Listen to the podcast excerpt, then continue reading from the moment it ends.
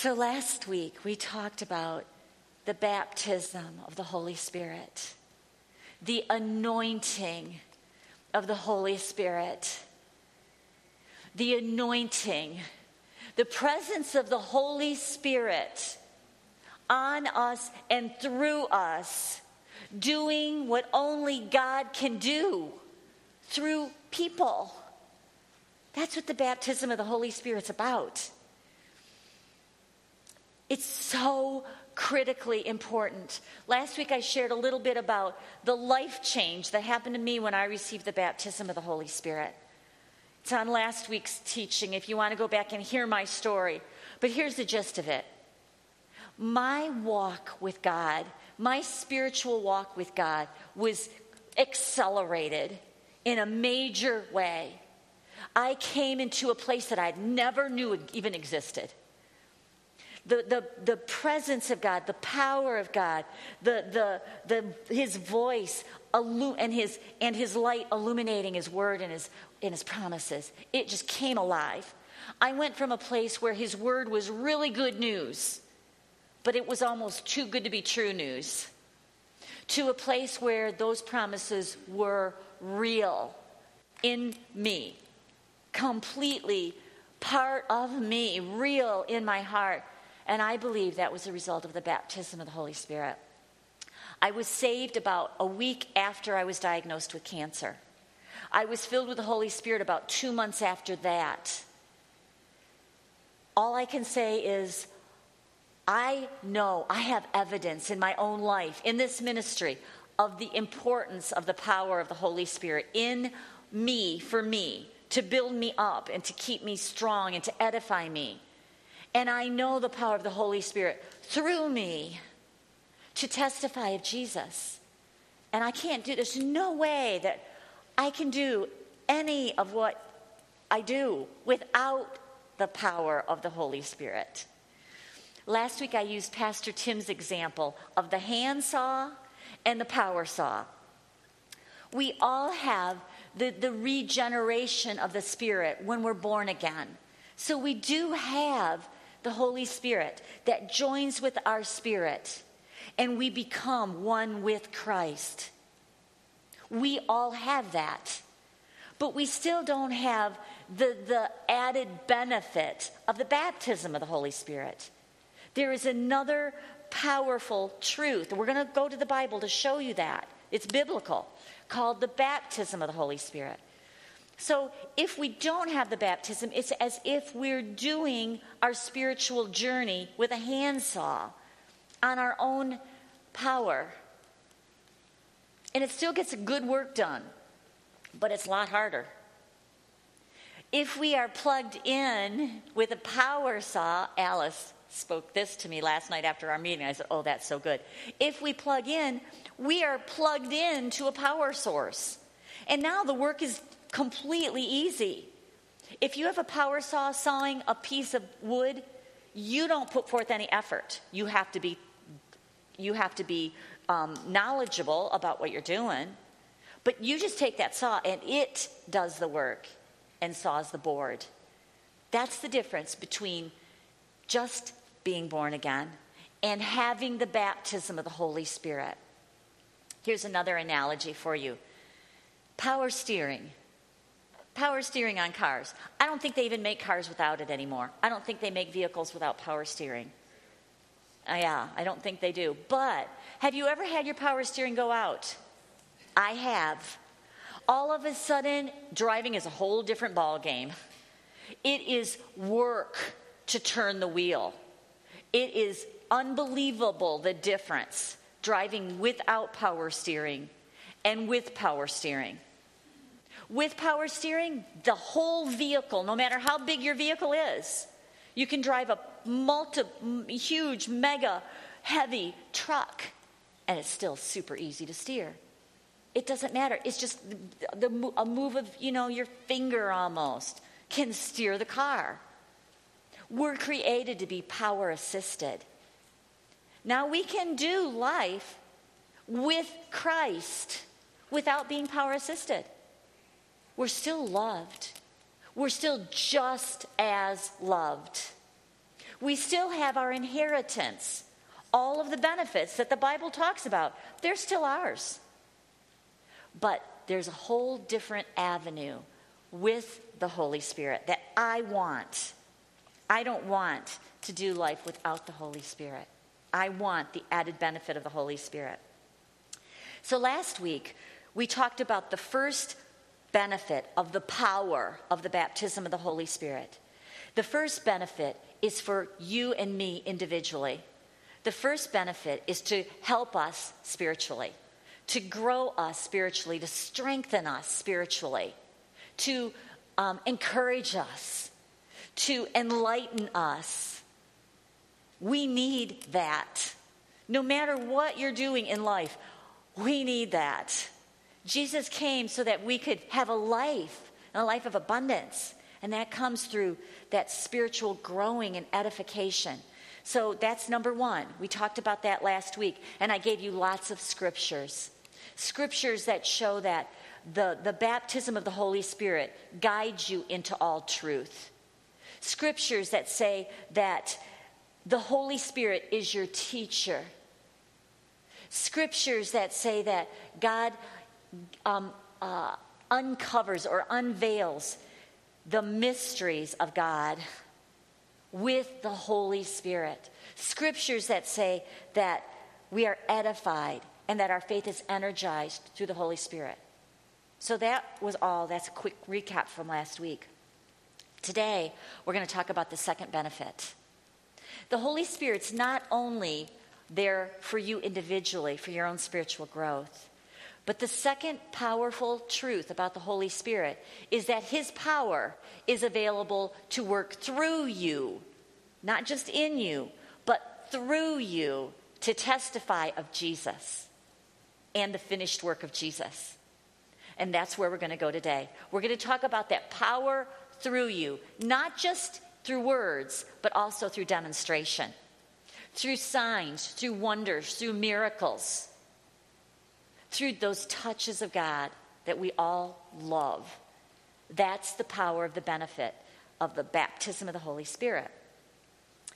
So, we're going to start. I'm going to be going back and forth between um, when Jesus walked on this earth and and how he shared with us about the spirit. And then go to the book of acts and show what that looked like in the new church. And then talk about what that looks like in our lives. We're just going to jump all over in scripture today. There's lots of scripture on your paper. Um, i didn't write them all out but you can go home and look them up to review and to talk to god about this teaching when you get home. So the first scripture is matthew 10 in this scripture jesus has been in his ministry anointed by the Holy Spirit, destroying the yoke everywhere he goes. And then there's a little change in the, the storyline through Jesus. Because instead of Jesus doing all of the works, he imparts the same anointing upon his apostles. So listen to this. This is Matthew 10, verse 1. And when he had called his 12 disciples to him, he gave them power over unclean spirits to cast them out and to heal all kinds of sickness and disease. And then a few verses later, he sent them out. And he said, And as you go, preach, saying, The kingdom of heaven is at hand. Heal the sick, cleanse the lepers, raise the dead, cast out demons. Freely you have received, freely give. So here we are in the midst of the gospel dispensation of the Holy Spirit. That means that the, the people were not holy. They had not yet had their sins eliminated. So there was no way the Holy Spirit could inhabit them and dwell with them continually. So Jesus imparted the Holy Spirit upon them, kind of like the Old Testament dispensation. And he said, I've freely given you this anointing, guys. Now go use it. Freely you've received, now freely use it. And then the apostles went out, and the anointing that had been imparted to them destroyed the yoke. They preached. When you share the word, yokes get broken. There was demonstration of power through healing, through raising the dead, through casting out de- demonic and deliverance. All sorts of oppression of the enemy was destroyed through the yoke of the anointing. Remember, we read this last week, John 14, verse 16. Jesus gave us a promise. He said, I am going to pray to the Father, and He will give you another helper that He may abide with you forever. Last week we talked about the word another. It means another of the same kind, not a different kind, not a lesser, lesser kind, but another like Jesus. The Holy Spirit represents Jesus. Everything that Jesus did for his disciples, everything that he did for the people when he walked on the earth, the Holy Spirit does for us now. So when Jesus was walking on the earth, he sent his apostles out. Now, they weren't even filled with the Spirit to dwell with them continually. And yet, he sent them out to cast out demons, to, to heal the sick, to preach the word, to raise the dead. And they did it. We have the same, we have another helper of the same kind. Everything that Jesus did for the apostles when he walked on this earth, the Holy Spirit does for us now. And I would even say, even more so, because the Holy Spirit's not just upon us, He's also within us and can work through us. That's amazing. I pray right now, Father God, that the, oh my God, the depth of what you're speaking right now stirs us up and wakes us up into another level of revelation in the power of your Holy Spirit. In Jesus' name. So, the next scripture I want to share is the commissioning. This is the last chapter of Mark. Jesus, in this chapter, has already died. He already paid the price, took the judgment for our sins. He had already resurrected from the dead and showed himself to about 500 believers, 500 people. And then he was going to be ascended into heaven. And right before he did that, he commissioned us. And he said to them, Go into all the world and preach the gospel to every creature. He who believes and is baptized will be saved, but he who doesn't believe will be condemned. And these signs will follow those who believe. In my name, they will cast out demons. That's one of the things that he gave to his apostles to, to break off the, the demonic realm and tell it to go, and it has to go. He says believers will do that. He says they will um, speak with new tongues, they will have the Holy Spirit. We're going to talk more about that today. He says they will take up serpents, and if they drink anything deadly, it will by no means hurt them. We have the protection of the Holy Spirit couple weeks ago, we, we declared Psalm 91. No weapon formed against us will prosper. We have an anointing that destroys the yoke. We have an anointing that destroys the work of darkness. That does not mean that we're going to pick up poison and drink it, but that does mean that we're protected from all evil, all terror known to mankind. Then it says, and they'll lay hands on the sick and they will recover. That's our commission. Commission means to come into mission with Jesus. Co with mission. Jesus' mission. In John in 1 John 3 8 it says, For this purpose Jesus was manifested to destroy the works of the devil. We are to come into co-mission with him. But Jesus is no longer here.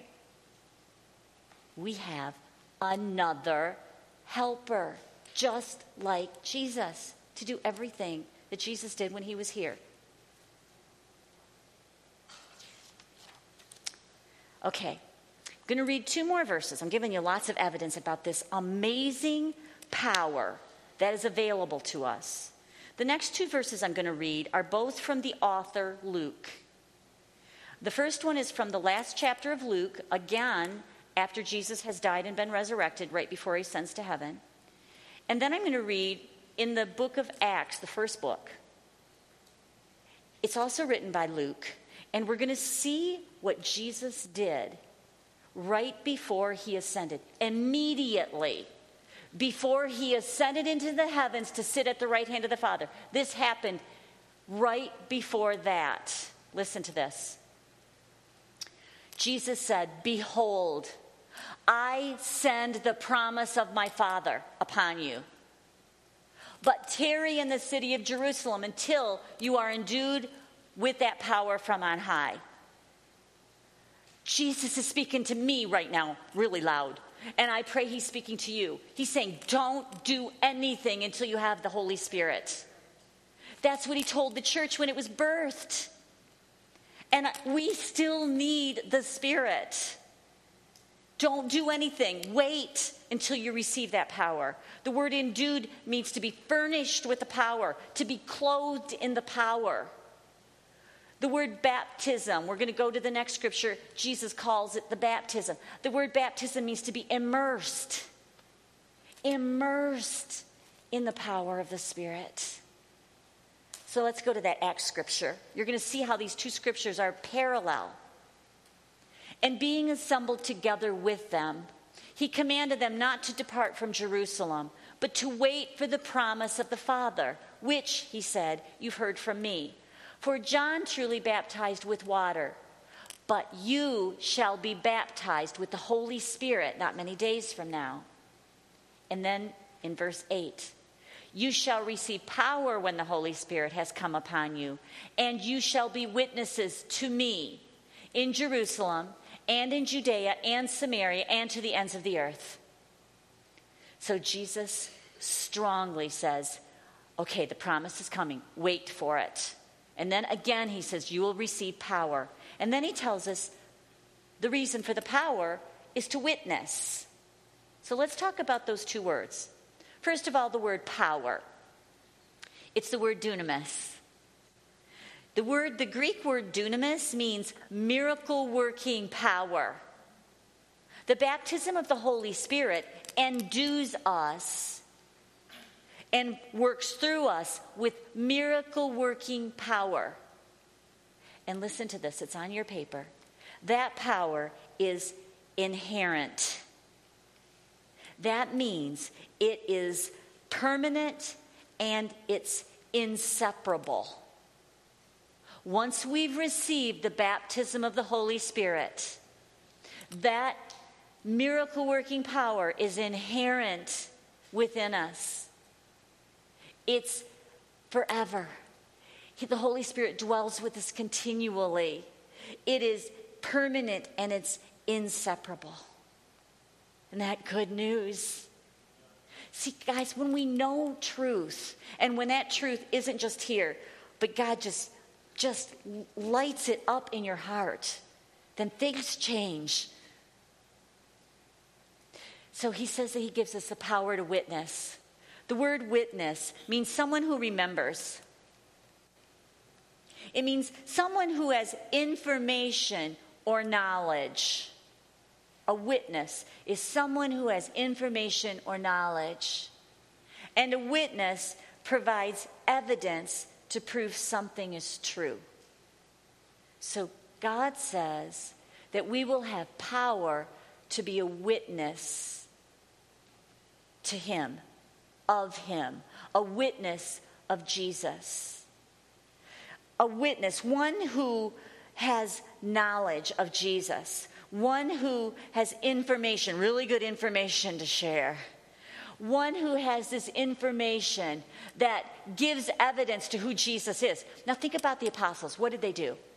They took that information and they started to share it everywhere they went. They went on missionary trips, they went over the whole region.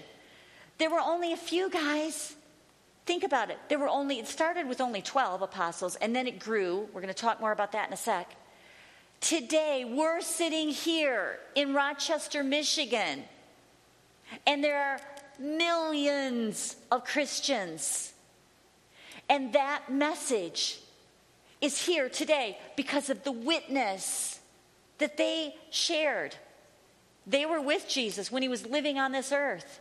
That message went forth with the power of the Holy Spirit. They had the power, the miracle working power to take that message out to the world. But it wasn't just words, it was also backed up with evidence. Think about Jesus. When he walked on this earth, he says, If you don't believe I'm who I am, believe the works, believe me for the works. Same thing here. I'm here sharing good news every chance I get. But one of the reasons, and I'm not, I'm, guys, I'm not pumping myself up, but I'm just giving you some, some evidence. One of the reasons you come is because I have credibility, because God healed me of a deadly disease. I teach healing. I've been in that place where I had a death sentence. That shows evidence that this word worked for me anyway. And then I have testimony after testimony after testimony to share how the word has impacted lives time and time and time and time and time again. The word is always, it should be, the word should be accompanied by power. That's my, uh, I go to God all the time and I say, God, this is what your word says. This is what I believe. This is what I desire. Always, always. Okay, so we're going to go through some more Acts scriptures. I'm going to go to the book of Acts 2, and we're going to look at the very first time that the Holy Spirit baptism was poured out. Verses 1 through 4. When the day of Pentecost had fully come, they were all with one accord in one place. And suddenly there came a sound from heaven as of a rushing mighty wind, and it filled the whole house where they were sitting. Then there appeared to them divided tongues as of fire, and one sat upon each of them. And they were all filled with the Holy Spirit and began to speak with other tongues as the Spirit gave them utterance. So, way back when John the Baptist prophesied, he said, I baptize you with the Holy Spirit, but he who comes will baptize you with the Holy Spirit and with fire. Right here, the prophecy was fulfilled. You know, there were about 120 people right here on the day of Pentecost that had tarried in Jerusalem. But when Jesus spoke to the crowds and said to wait, there were about 500 people in that crowd. That's about one in five. I want to be a top 20% person. I want to be the person that says, okay, Jesus, I'm all in. And I pray that for you. I pray that for all of, all of you. Okay, that was Acts chapter 2. And then the world was turned upside down, literally. Because then the Holy Spirit was here. The power of the Holy Spirit to witness was here available for them. 120 people had been filled with the power of the Holy Spirit, and everything changed. So, the first thing, I'm just going to paraphrase now Peter. Peter, the apostle that had denied Jesus about 40 days before, because he was afraid, I believe. It was because he was afraid of all the persecution. That same man got up and preached a bold sermon, witnessing about Jesus, the one who had lived, the one that had ministered, the one that had died, and the one that had resurrected. And after that sermon, the 3,000 people 3,000 people were cut to the heart. And they said, What must we do to receive what you guys have? And he told them about Jesus. And then he said to them, and I'm paraphrasing, he said, This promise, what you're seeing here, is for everyone. It's for you and it's for your children. It's for those who are close and it's for those who are afar off. 3,000 people were saved. That was chapter 2. Chapter 3 Peter and John are in the temple courtyard, and there's this man who's crippled from birth, and he's begging. And they look at that man, and the power of the Holy Spirit was moving. And they said to that man, Silver and gold we don't have, but what we do have we give unto you. In the name of Jesus Christ of Nazareth, stand up and walk. And he did. The word that they were sharing about Jesus was being evidenced right there in that man. And he got up and walked. And then, and then they're, they're, prosec- they're persecuted. Peter and John are persecuted for healing that man on the Sabbath. So they take Peter and John before the very same high priests that turned Jesus over for crucifixion. The very same men, Annas and Caiaphas.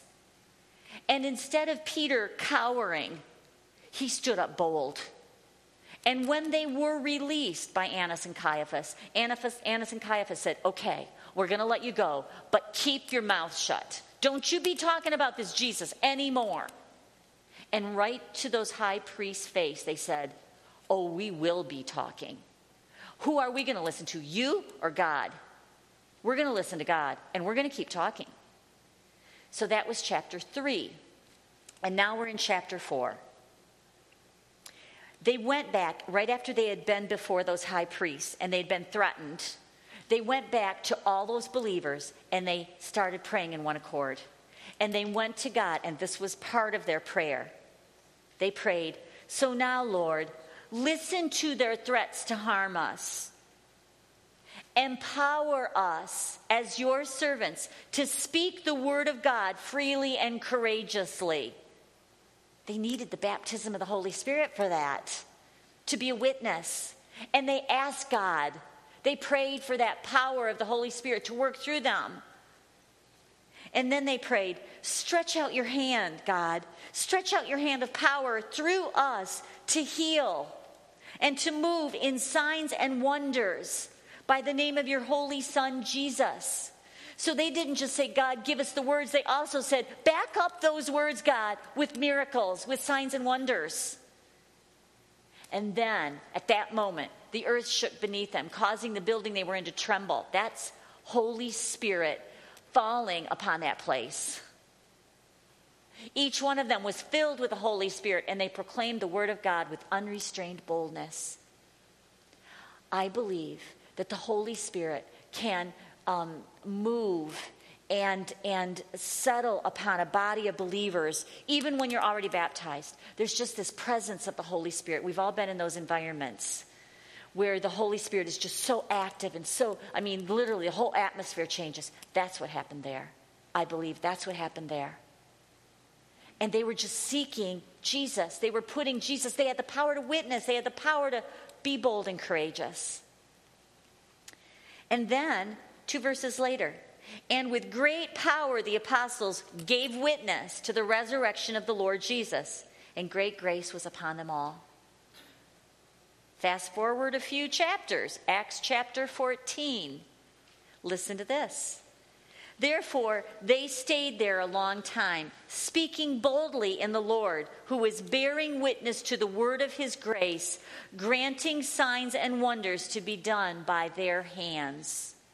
So they were taking out the word, they were witnessing of Jesus, and God was granting signs and wonders to back up the word.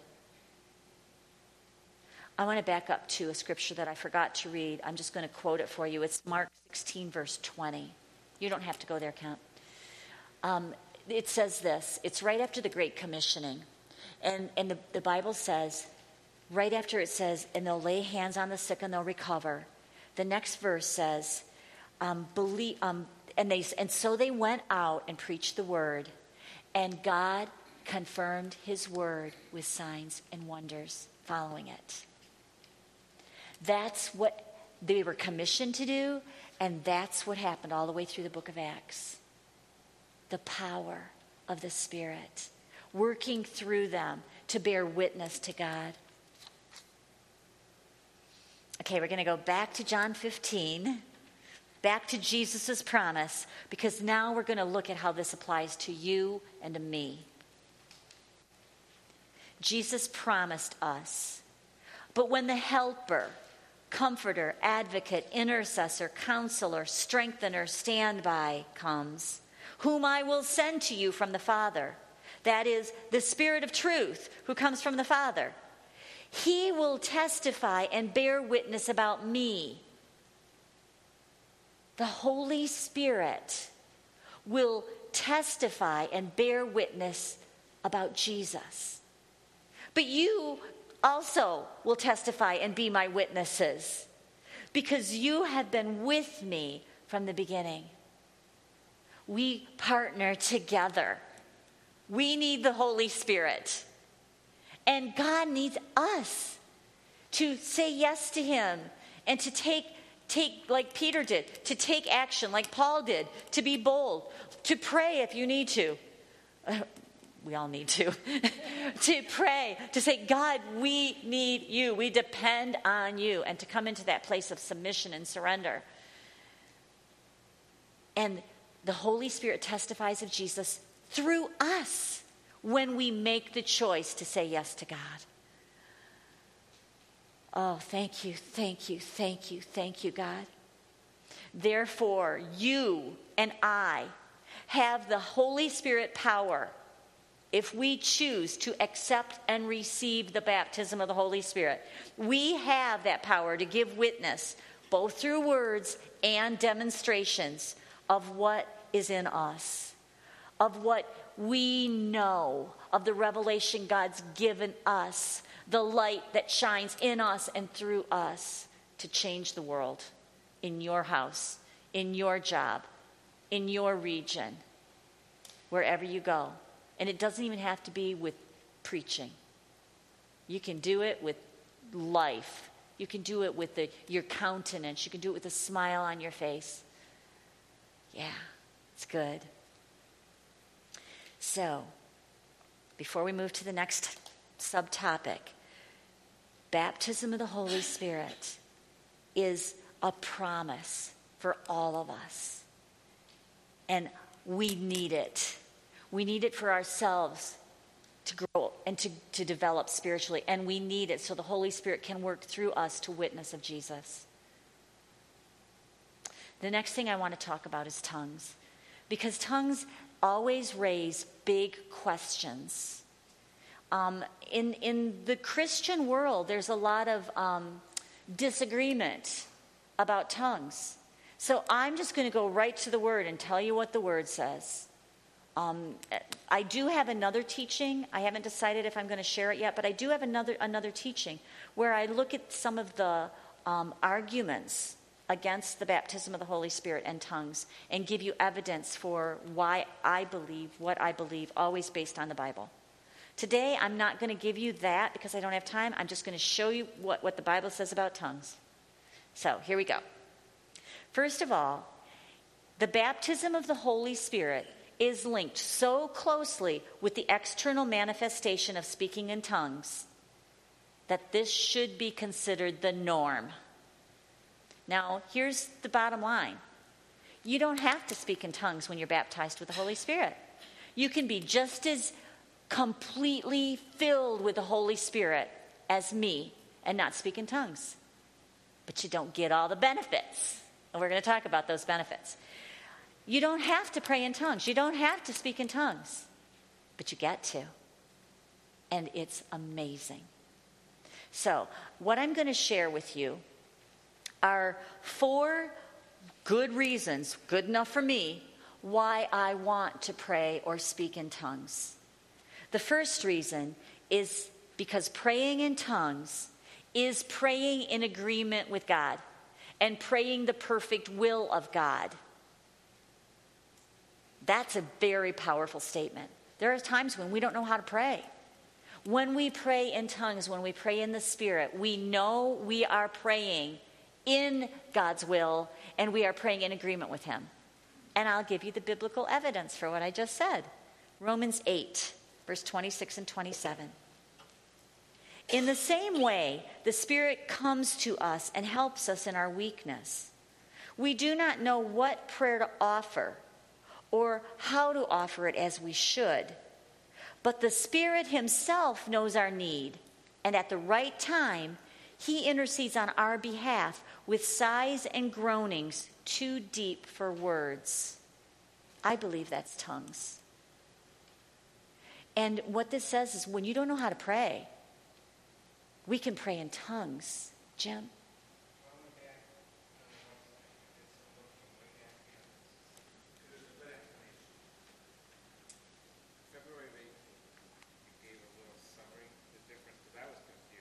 Yes. Yes. Yes, versus the gift. That's that's part of that next teaching. That's a Okay. Thank you for sharing that. So what Jim is saying is that he is differentiating right now between your devotional tongues, speaking in tongues, and the gift of tongues. They're two different things. I'm not planning on going there today.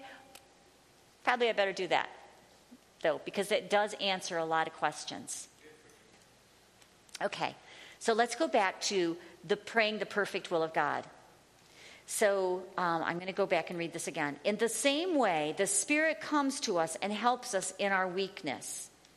We don't know what prayer to pray or how to offer it as we should, but the Spirit Himself knows our need and at the right time intercedes on our behalf with sighs and groanings too deep for words. And He who searches the hearts knows what the mind of the Spirit is because the Spirit intercedes before God on behalf of God's people in accordance with God's will. So the bottom line is the Holy Spirit is praying through us. The bottom line is our intellect, our, our thinking gets out of the way. Our speech center of our body literally isn't even active. And we're praying the perfect will of God. We get out of God's way and we pray in the perfect will of God, and it's in agreement with Him. Yesterday, I got a phone call in the morning from a very good, you guys know her, Lisa. Lisa, you know Lisa, tall, beautiful Lisa. She's on our ministry team. She got in a really serious car accident yesterday. She's okay. But when she called me, she didn't know she was okay. Um, she was on her way to the hospital in an ambulance. And she texted me really quick. She said, Cindy, pray. This is what happened. And she had head um, uh, impact and um, um, some other stuff. And um, so I texted her right back, okay, I'm praying. And this is how I prayed. Yes, I prayed for no weapon formed against her will prosper. I prayed God's word. I prayed um, quick and speedy recovery. You know, I prayed that, but then I started praying in tongues because I didn't know what was going on in her body. I didn't know specifically how to speak to the mountain. So I started praying in tongues. And I let the Holy Spirit pray the perfect will of God. I got a text from her today that said that she is well. She's sore, but there was abs they did they tested everything and there was nothing. No broken bones, no no concussion, no brain injury, nothing, no bleeding, nothing. So God protected her. But that's how I chose to pray. Praying in tongues is a powerful way when you don't know how else to pray. Even when you do know how to pray. I think it's powerful because maybe there's something you're missing. so, anyway, that's number one. Um, I'm, I'm not going to show this video tonight because I did last night and it took quite a while. But there is a video out there on um, Dateline, um, ABC News Dateline. You could Google it. And what it does is it shows scientific evidence. Science backs up the word. And what it shows is that when people pray in tongues, the speech center of the brain, which is the frontal lobe, doesn't light up. Your brain isn't part of the picture, it's the Holy Spirit speaking through you. So it, it's just another scientific piece of evidence that shows that what the Bible says is true. So that's number one. Here's number two. Praying in tongues unveils revelation of God to you.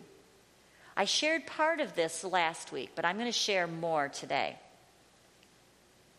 Um, 1 Corinthians 2, verses 10 through 16. But God now unveils these powerful realities to us by the Spirit. Yes, He has revealed to us His inmost heart and deepest mysteries through the Holy Spirit, who constantly explores all things. After all, who can really see into a person's heart and know his hidden impulses except for that person's spirit? So it is with God. His thoughts and secrets are only fully understood by His Spirit, the Spirit of God. So, in Cindy's language, you can't read my thoughts unless I tell it to you. God's thoughts are His thoughts. But He has put His Spirit in us. And because He has put His Spirit in us, we can know His thoughts as He reveals them to us. It's called revelation knowledge. Now, let me read some more. For we did not receive the spirit of this world system, but the Spirit of God, so that we might come to understand and experience all that grace has lavished upon us. And we articulate these, um, these realities or these revelations with the words imparted to us by the Spirit, and not by the words taught by human wisdom. Is that pretty awesome? That's tongues. That's tongues. We articulate these realities, those revelations, with words imparted to us by the Spirit and not with words taught by human wisdom. We join together spirit revealed truths with spirit revealed words. Some, someone living on an, extreme, on an entirely human level rejects the revelations of God's Spirit, for they make no sense to him. It's like nonsense. It's like crazy. What do you think you're doing? He can't understand the revelations, that earthly person because they're only discovered by the illumination of the Spirit. Those who live in the Spirit are able to carefully evaluate all things. That's good news.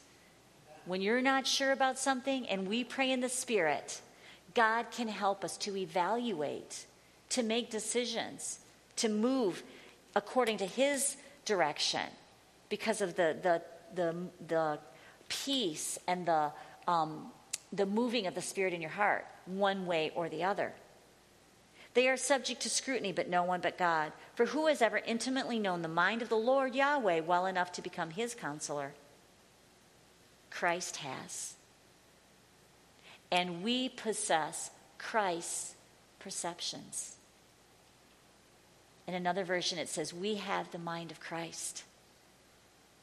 So we can have revelation. Now, we don't know it all, we're not God. But God can give us the pieces that He knows we need to know. And that comes through praying in tongues. I get more revelation praying in tongues than I ever got any other way. It's powerful. That's one of my primary sources of prayer when I'm seeking to hear from God. It's praying in tongues. Number three, and I touched on this last week, so I'm only going, I, I went deep on this last week, so I'm only going to touch on it today.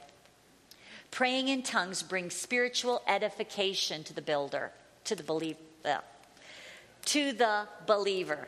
Praying in tongues brings spiritual edification to the believer. Corinthians 14, this is another one of those chapters I'll go more deep into next time I share. 1 Corinthians 14, 4 says, He who speaks in a tongue edifies himself, but he who prophesies edifies the church. Now, that doesn't mean one is better than the other, they're both very important. Prophecy is powerful, but so is tongues. Speaking in tongues gives you individual spiritual edification, and that means you're built up, you're strengthened, you're energized. So that's a benefit of praying in tongues. And the next one, number four, praying in tongues also energizes your faith. Jude chapter 1, verse 20. But you, beloved, build yourselves up on the foundation of your most holy faith. Continually progress. Rise like an edifice higher and higher. Pray in the Holy Spirit. So the Bible says that there's this foundation of faith. There's this foundation of truth that is real to you, that nobody can take away from you. That's your foundation. Your foundation might be a little bit different than mine because we've all been building it in our own lives.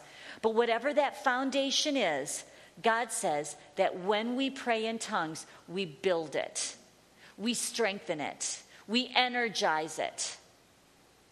If you're in a position right now of knowing that your faith needs a boost, this is a powerful way to give it a boost. So, praying in tongues energizes your faith. So, those are four good reasons to pray in tongues. And now, I'm, the next piece of this teaching I want to share is so, well, then, how do I receive? It's a promise. God's given it to us. For the last couple weeks, we have prayed for the infilling of the Holy Spirit. So you, if you were here, it's, it's yours already. But I want to just give you a little bit more Bible knowledge about receiving the baptism of the Holy Spirit. So I'm going to share four pieces, four points in receiving the baptism. The first one is to be open and teachable. God wants all of us to come to Him like children, to be open, to be teachable. So listen to this scripture Acts 19, verses 1 through 6. And it happened while Apollos was at Corinth that Paul, having passed through the upper regions, came to Ephesus. And finding some disciples, he said to them, Did you receive the Holy Spirit when you believed? And they said, We've not so much as heard whether there is a Holy Spirit. And they said, and then he said to them, Well, then who and what were you baptized? And they said, Into John's baptism. So here were some new Christian believers. They had heard about the repentance of sin. That was John's baptism, repentance of sin. But that's where they stopped. They hadn't grown anymore since then. And Paul said, You know, you need the baptism of the Holy Spirit. So then he continued. Paul said, John indeed baptized with the baptism of repentance, saying to the people that they should believe on him who would come after him, that is, upon Christ Jesus. When they heard this, they were baptized in the name of the Lord Jesus. So they were open, they were teachable. They said, okay, we want it all. That was the baptism of repentance. Now we want this baptism that says, I, I believe in you, Jesus. I want you to be my Savior and the Lord of my life. And then they were baptized into the name of Christ Jesus. And then Paul laid hands on them, and the Holy Spirit came upon them, and they spoke with tongues and prophesied. So Paul said, There's this amazing another piece called the baptism of the Holy Spirit. And they said, Okay, tell us, show us. They were open, they were teachable. Um, so that's number one be open, be teachable. Number two, ask. Ask for the baptism of the Holy Spirit. Luke 11, verses 9 through 13. God says, I say to you, ask, and it will be given to you. Seek, and you will find. Knock, and it will be open to you. For everyone who asks receives, and he who seeks finds, and to him who knocks it will be opened. If a son asks for bread from any father among you, will he give him a stone? The implied answer is no way. A good father would not give something bad to his son. Or if he asks for a fish, will he give him a serpent instead of a fish? Again, the implied answer is no. Or if he asks for an egg, will he offer him a scorpion? No. If you then, being evil, and that literally means being just a natural man, if you, being a natural person, know how to give good gifts to your children, how much more will the Father give the Holy Spirit to those who ask him? Our Father's a good Father. Underline how much more. God says, How much more will I give good gifts to those who ask? How much more will I give the best gift, the Holy Spirit, to those who ask? So the next piece of receiving is to ask. I want to share three stories. These are just amazing stories of people that I know who asked but they didn't know what they were asking for. And they received, because the Bible says, ask, and your Father will give the Holy Spirit. The first example, the first um, story I want to tell you is about my sister. Her name is Mayanne. And um, about, uh, I don't know, just a few months before I was diagnosed with cancer, um, she, at that time, was a director of religious education in the Catholic Church in her diocese, and she did junior and high school. So she had older kids. And because she was a director of religious ed, she did lots of conferences, lots of professional development. She was at a conference, and their assignment at the conference was to break up into small groups to get together to talk to one another about where they were in their spiritual journey and what they wanted their next step to be and then to pray for one another. that day my sister asked for more of the Holy Spirit, more of the anointing, to know the power and the presence of the Holy Spirit in a deeper way. After that day, something really strange happened to my sister. She started having a really difficult time communicating. She was a, uh, she was a leader in her church and she needed to do things like parent meetings. She, she was a teacher of junior high and high school kids, and you need to be able to communicate. And she said, I felt like I was tongue tied. It was really, really bad. It was so bad that she quit that job and she went to work in a bank. And then it was a few months later, I was diagnosed with cancer and I was in the middle of the, the uh, treatment. Not, I never had treatment, but in the middle of all the medical stuff. And one day I was going to have a PET scan, and she knew it. And so she was praying for me, fervently praying. She was in Colorado, I was here, and she was just praying with all of her heart fervently for me for that PET scan.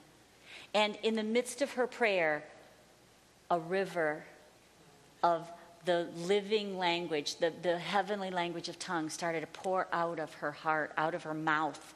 She had never prayed in tongues. She didn't know about the evidence of tongues. She'd asked for the Holy Spirit, she'd received the Holy Spirit, but she had never offered God her voice. I believe the reason she was feeling tongue tied was because she hadn't given God her tongue to be used for the precious ability of praying in a heavenly language. And God says, You need this prayer right now, my, my Ann.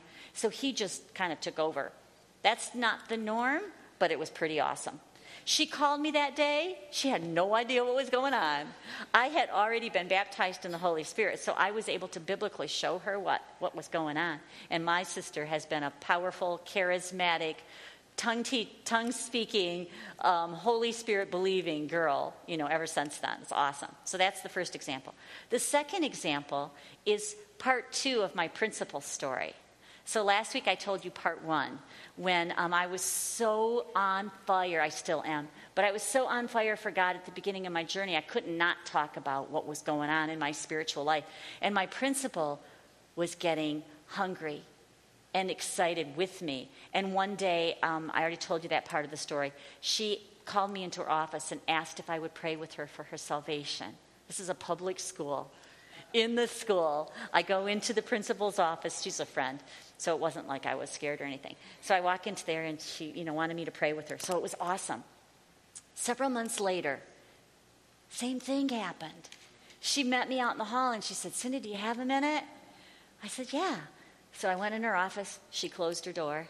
She said, Something really strange happened to me last night. I said, What? She said, I was awake. So I was just talking to God. She's got this new walk with God, this new relationship with God. So I was talking to God, and I told him, I want the Holy Spirit. And she said, Something happened inside me, and I just have this un con- almost uncontainable desire to pray. It's just like this hunger, I just want to pray.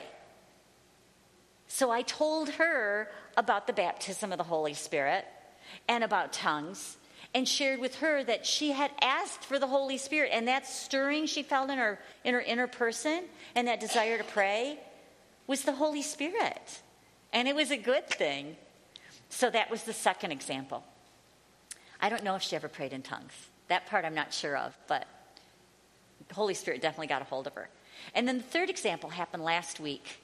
Um, I have a friend lives across the street from me, and um, he was diagnosed with stage four lung cancer a few years ago, maybe two years ago. And I have been um, walking with him through his journey over the last couple years. He's been here just a couple nights. He doesn't come every week, but he, he has come a few times. And um, I talk to him on the phone. He texts me questions. I pray for him. I've given him lots of um, help, you know, uh, declarations. And he, he, reads the Bible all the time. And he, you know, anyway, he's, he's walking very closely with God through his journey.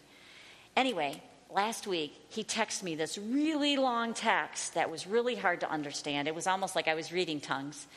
But I, I, I'm trying to decipher it, and I knew it had something to do with the Holy Spirit and tongues, and he was completely like, What in the world is happening? So it was a Tuesday night when I got the text, so I couldn't call him until the next day. So I called him on Wednesday, and, um, and I had him tell me the story. So what happened was he woke up in the middle of the night and wide awake, and uh, again, just like my sister, a river of, of the heavenly language was just pouring out of his mouth.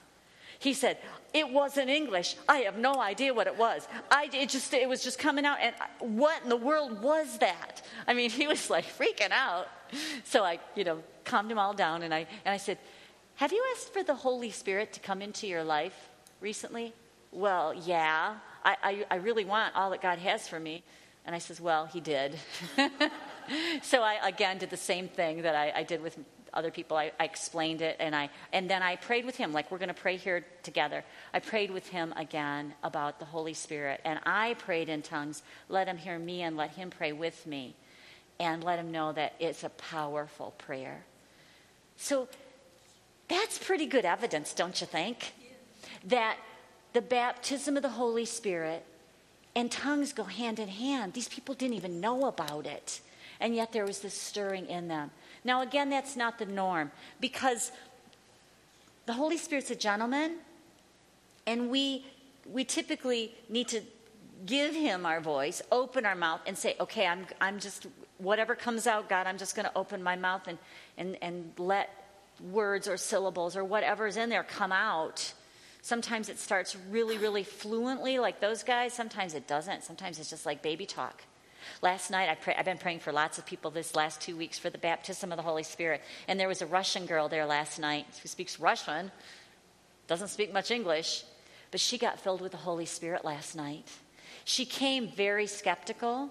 Her friend told me, who was translating for her, she said, Yeah, she's, she wasn't so sure about this, but she said, Your teaching made her ready and when we prayed, she said yes, she wanted the Holy Spirit. And she was baptized in the Holy Spirit, and she was praying in tongues. And, and Olga, her friend, texted me this morning and said, um, you know, that she was just so excited. And she said, It sounds like baby talk. Sometimes it does sound like baby talk. Sometimes it sounds like one syllable. Sometimes it doesn't sound like anything. You know, maybe, maybe it just doesn't flow real easily at the beginning, and that's okay too. Don't be condemned. Know that when you ask, you receive. Okay, so number one is to be open, number two is to ask, and number three, very often in the Bible, there is a connection between laying on of hands and being filled with the Holy Spirit. So I'm going to read you some biblical examples. Acts chapter 8. Now, when the apostles who were at Jerusalem heard that Samaria had received the word of God, they sent Peter and John to them, who, when they had come down, prayed for them that they might receive the Holy Spirit. For as yet he had not fallen on any of them. They had only been baptized in the name of the Lord Jesus. Then they laid hands on them and they received the Holy Spirit. They didn't make a big deal out of it. It's like, you want it? Okay, let's do it. And then Acts chapter 9. And Ananias went his way and entered the house. And laying his hands on him, he said, Brother Saul, this is actually the Apostle Paul. Brother Saul, the Lord Jesus, who appeared to you on the road as you came, has sent me that you may receive your sight and be filled with the Holy Spirit. Laying on of hands. So when we pray with you, we do offer laying on of hands, and it's just like a jumper cable, it's just like a spiritual jumper cable. So if you have a car that needs jumped, you have a car that works, that the battery is charged, you have another car where the battery isn't charged and it needs charged. You hook up the jumper cables, you turn on the engine of the car that's dead, and the power moves from the car with power through the jumper cables to the other car and charges the battery. That's what we're doing when we lay hands on you. We're spiritual jumper cables. Remember, the baptism of the Holy Spirit is the power of the Holy Spirit flowing through you. It's not us, it's the Holy Spirit. And we just trust that that's what God does. So when we lay hands, the power of the Holy Spirit, that's who we're plugged into, flows through us. We're jumper cables. And when we lay hands on you, you get charged with the Holy Spirit. And it's awesome. And it's awesome. So, one more point, and then we're going to pray. And the last point is don't let the enemy steal. Because probably everybody who has prayed and asked for the baptism of the Holy Spirit and they and they receive go home and the devil tries to steal it and say, "Oh, that wasn't real. You're just making that up." Oh, that wasn't real. Because you don't always feel something. I pray that you do. I've been praying all day that you have a God encounter. That when we lay hands on you, that you get the jolt of the Holy Spirit. That that power, that jumper cable power is, oh yeah, oh yeah, that's right. So, but if you do, not everybody feels anything in your physical body. And so the devil will try to say, didn't work. Well, don't let the devil steal from you. The Bible says, ask and you shall receive. Matthew 13, the parable of the, of the sower. Jesus told many stories in the form of parables, and this is one of them. Listen, a farmer went out to plant some seeds. As he scattered them across his field, some seeds fell on a footpath, and the birds came and ate them. I'm not going to read the rest of it, I just want to stop right there. And this is how Jesus explained it. The seed that fell on the footpath represents those who hear the message about the kingdom and don't understand it. And then the evil one comes and snatches away the seed that was planted in their hearts. That's why I teach on the baptism of the Holy Spirit. Because once you know truth, biblical truth, the devil can't steal it from you. I've been to a lot of places where it's just like part of the altar call, and people don't understand. They don't know the truth. And so the devil can just come and take it and say, Nope, you're not going to get that. Now, he can't take the baptism of the Holy Spirit, it's yours, but he can take your knowledge of it, he can take your belief in it, he can take you away the desire to, to um, benefit and to receive all that God has for you. I don't want him to do that. So, there's a sample prayer. Don't have to pray these words. God just says, ask. But we will pray this together now, there are three categories of people right here, right now. Some of you are already filled with the Holy Spirit. You know that you know that you know. I want to recharge for me. So I'm going to pray it again, just like in the book of Acts, chapter 4, when there was the earthquake. Yeah, I want that. Maybe you have heard about this and you've never been filled and you want it today. It's for you too. You may be skeptical and you may say, I'm not sure yet, and that's totally okay. If you're in that third category, you don't need to pray this with us. I'm not making anybody do anything they want, don't want to do. But if you're in the first two categories, if you're either already filled and you just want to recharge, pray this with us. If you've never been filled or you don't believe you have, if you're not sure, this is for you. So if either of those fit you, let's stand up and pray together. We're going to pray this prayer, and then I'm going to give you some time to talk to God, just you and God, and ask Him for the fullness of His Holy Spirit, however you want to ask, in your own personal way. After we do that, I'm going to start praying in tongues. And I invite you if you have your prayer language to pray, and if you don't, open your mouth.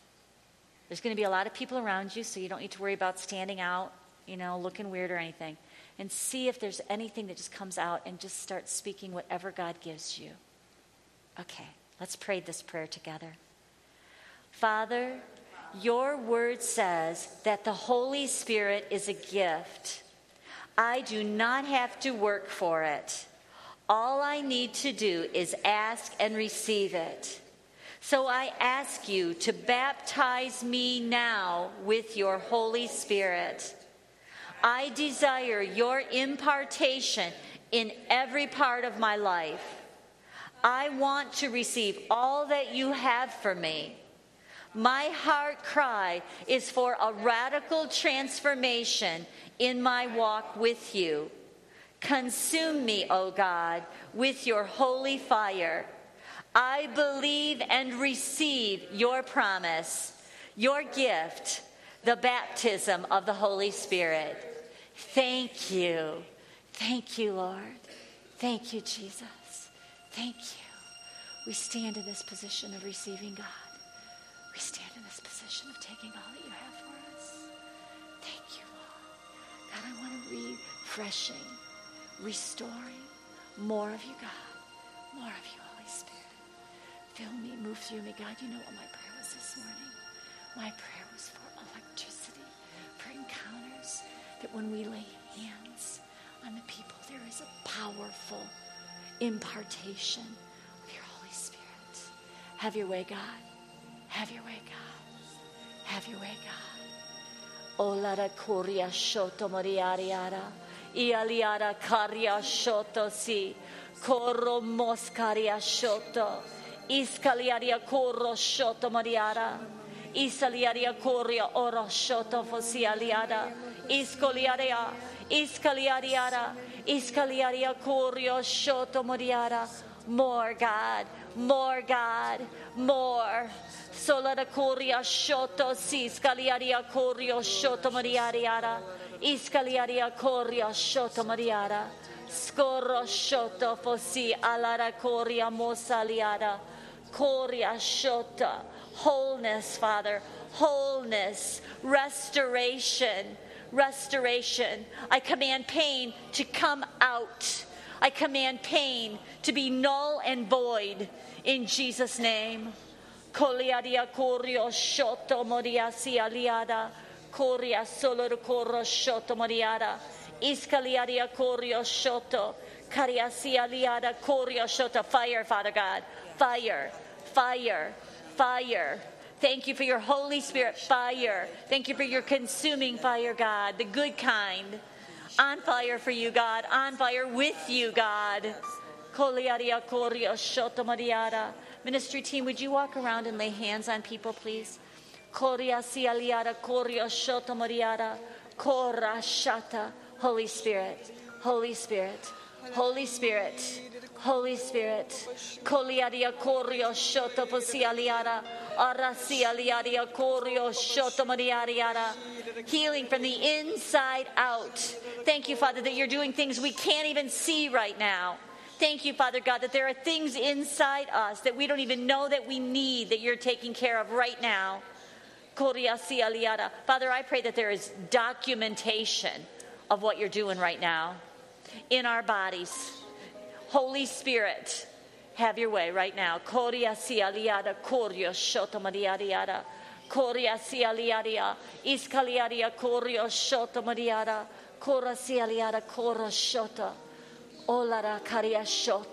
Holy Spirit, thank you. Thank you for your presence. Thank you, God, for your power. Be filled with the Holy Spirit. Be filled anew. Be refreshed be regenerated, be recharged. recharged in Jesus' name. Recharged, recharged. Thank you for your power charge right now, God. We want to be effective for you, God. We want to be effective for your kingdom. We want to see your kingdom advanced.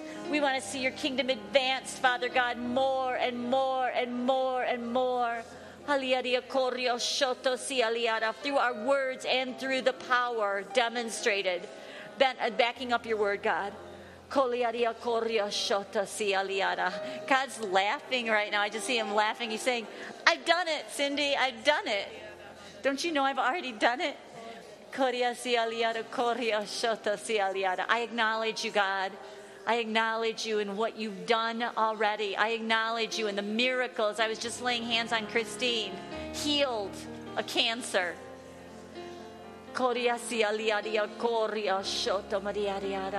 Holy Spirit, flow, flow, power, Jesus. Korea, Spirit of Jesus, Spirit of Jesus, Spirit of Jesus, Spirit of Jesus.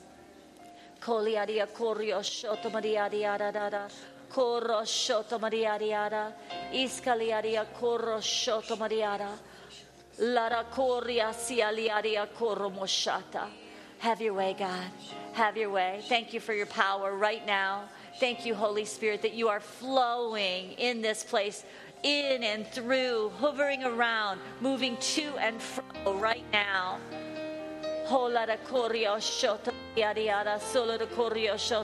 The promise says that the Holy Spirit will dwell in us continually. Continually. Does anybody have a pain in their back on the left side? Yes. I just felt that in my body. I just speak over your back right now. I speak over the lymphatic system. I speak over the muscle. I thank you, Jesus, for completely touching right now and restoring this back. That that pain is a thing of the past in Jesus' name. Thank you, Holy Spirit, for revelation. Thank you, Lord, for the words of knowledge. Thank you, Lord, for healing and restoring. Thank you, Father, for the, the, the any um, heart concerns being completely abated with a peace and a knowing that this that you are in his arms, in his care, and he's taking care of you. Thank you, Jesus. Thank you, Jesus. I just pray right now that the arms of God just envelop you, envelop you, and hold you, and comfort you, and strengthen you, and let you know that He's taking care of you right now, right now, right now, in Jesus' name.